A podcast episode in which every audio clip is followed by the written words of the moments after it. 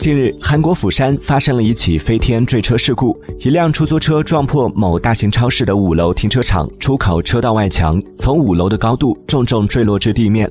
车辆翻滚后压毁现场等待红绿灯的十三辆车。出租车起火后烧到仅剩骨架，难以辨识。七十多岁的出租车司机当场身亡。事故导致八人受伤。